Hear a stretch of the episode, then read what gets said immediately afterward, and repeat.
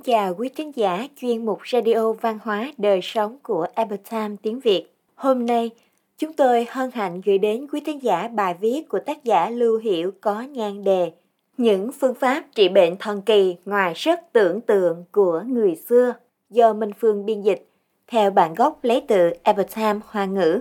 Mời quý vị cùng lắng nghe.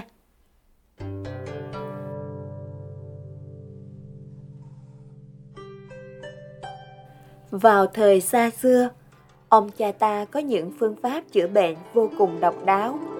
Có người chưa từng học qua y thuật, mà những kỹ năng của họ hoàn toàn là do thần ban tặng. Trong sách cổ đã ghi chép nhiều sự tích liên quan. Thần ban y thuật Trong thời kỳ Vũ Chu Cửu Thị triều đại nhà Đường, có một vị tráng sĩ tên là Dương Nguyên Lượng đang độ tuổi đôi mươi Phụ việc tại Vấn Sơn Quán, nay là thành phố Cống Châu, tỉnh Giang Tây. Chàng rất chăm chỉ, lại thật thà nên được nhiều người tin tưởng. Một ngày nọ, sau khi Dương Nguyên Lượng hoàn thành công việc, chàng đến đại điện nghỉ ngơi. Trong lúc mệt mỏi đã ngủ thiếp đi mất. Trong giấc mơ, chàng thấy Nguyên Thủy Thiên Tôn nói với chàng Đại điện mấy năm nay hư hỏng nhiều, người hãy trùng tu lại. Để có kinh phí tu sửa, ta sẽ ban cho ngươi năng lực chữa mọi bệnh tật. Sau khi Dương Nguyên Lượng tỉnh dậy, nhớ lại giấc mộng vừa rồi thì vô cùng kinh ngạc. Để kiểm nghiệm đúng sai, chàng đã tìm vài bệnh nhân để chẩn bệnh. Kết quả là họ đều khỏi bệnh. Dương Nguyên Lượng lúc này mới thực sự tin những điều trong giấc mơ hoàn toàn là sự thật. Vào thời điểm đó, một người đàn ông ở huyện Cán mọc một khối u to bằng nắm tay trên lưng. Ông đã tìm rất nhiều đại phu chữa trị nhưng không khỏi. Sau khi nghe tin Dương Nguyên Lượng có thể chữa bách bệnh liền tìm đến thăm khám. Dương Nguyên Lượng đã dùng một con dao nhỏ sắc bén cắt bỏ khối u rồi đắp các loại thảo dược lên. Sau vài ngày, vết thương lành hẳn mà không để lại bất kỳ vết sẹo nào dân chúng cứ thế truyền tai nhau. Danh tiếng của Dương Nguyên Lượng ngày một lan rộng. Rất nhiều người tìm đến xin chữa bệnh. Chàng gặp ai cũng kể rõ ràng chuyện Nguyên Thủy Thiên Tôn lệnh cho chàng trùng tu Điện Thiên Tôn, ban cho chàng khả năng y thuật để tích lũy kinh phí. Còn người bệnh trả bao nhiêu tiền cũng được. Mọi người nghe xong đều tận lực quyên góp để tỏ lòng biết ơn ân trạch của thần. Nhờ thế, Dương Nguyên Lượng thu được hàng vạn quan tiền từ việc chữa trị. Dương Nguyên Lượng đã dùng số tiền này để mua vật liệu, thuê nhân công, vân vân. Chẳng mấy chốc, đại điện của chùa Thiên Tôn đã trùng tu xong. Công trình sau khi xây dựng xong, y thuật của Dương Nguyên Lượng cũng biến mất. Giống với Dương Nguyên Lượng, vào thời Vũ Chu cũng có một người được thần ban cho y thuật trong những năm như ý, có một người tên là Triệu Huyền Cảnh mắc bệnh qua đời. Tuy nhiên, năm ngày sau ông bất ngờ tỉnh dậy. Sau khi sống lại, ông kể rằng có một tăng nhân đã đưa cho ông một cây thước gỗ dài hơn một thước và dặn rằng Khi thấy người lâm bệnh, hãy lấy chiếc thước gỗ này chạm vào bệnh nhân, họ sẽ lập tức khỏi ngay. Sau đó, Triệu Huyền Cảnh nhìn thấy một cây thước gỗ trên bàn trà giống y đúc chiếc thước mà vị tăng nhân đưa tặng ông. Khi ông thử lấy thước gỗ chạm vào bệnh nhân để kiểm nghiệm xem liệu nó có thực sự chữa khỏi bệnh không, thì quả nhiên các bệnh nhân đều bình phục. Tin tức ấy được lan truyền rộng rãi, rất nhiều người tìm đến, hàng ngày có hàng trăm người tập trung trước nhà ông để chờ được chữa trị. Triều đình nhanh chóng biết được câu chuyện kỳ lạ này. Sau khi Võ Tắc Thiên nghe tin, bà đã triệu mời Triệu Huyền Cảnh vào cung để làm rõ thực hư.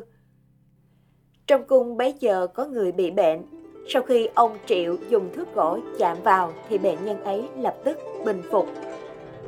Chuyện này đã hoàn toàn chứng thực việc Triệu Huyền Cảnh dùng thước gỗ trị bệnh không phải là viễn vông. Thế nên Võ Tắc Thiên đã thả Triệu Huyền Cảnh ra khỏi cung để chữa bệnh cho bách tính. Vài tháng sau, Triệu Huyền Cảnh bắt đầu thu tiền chữa bệnh được hơn 700 quan tiền. Tuy nhiên, sau khi thu phí trị bệnh, khả năng trị bệnh của ông dần mất đi hiệu nghiệm. Vậy nên người dân cũng không còn tìm đến ông để trị bệnh nữa. Theo lịch sử ghi chép, cả Dương Nguyên Lượng và Triệu Huyền Cảnh đều chưa từng học y học. Nhưng họ đã chữa bệnh cho nhiều người nhờ y thuật do thần ban. Đây chắc hẳn là thần đã mượn cớ này để triển hiện thần lực cho thế nhân, giúp thế nhân thăng khởi lòng tín thần. Tuy nhiên, Triệu Huyền Cảnh đã mất đi y thuật cũng bởi vì lòng tham của chính mình. Sự tích sát quỷ hoàng và đồng mạc Hách công cảnh là đại phu thời nhà đường.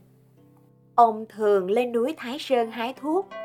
Một lần trên đường trở về, khi ông đi ngang qua chợ thì một người có thiên nhãn, tức con mắt thứ ba, đã chứng kiến cảnh đáng quỷ trong chợ trông thấy hắc công cảnh liền bỏ chạy tán loạn. Trong chúng như rất sợ hãi số thảo dược sau lưng ông. Người này lập tức tiến đến hỏi mua số thảo dược đó và chế thành sát quỷ hoàng, tức viên thuốc diệt quỷ. Nghe nói những người yếu bóng vía chỉ còn uống thuốc này liền khỏi bệnh. Ở Định Châu có người đàn ông tên là Thôi Vụ, không cẩn thận bị ngã ngựa gãy chân. Đại phu đã lấy đồng mạc, tức bột đồng, hòa vào rượu rồi bảo ông uống. Không ngờ chân của ông ấy hồi phục rất nhanh. Hơn chục năm sau ngày ông mất, khi con cháu chuyển mộ ông sang nơi khác, thì thấy phần xương chày bị gãy của ông được gắn lại bằng đồng mạc.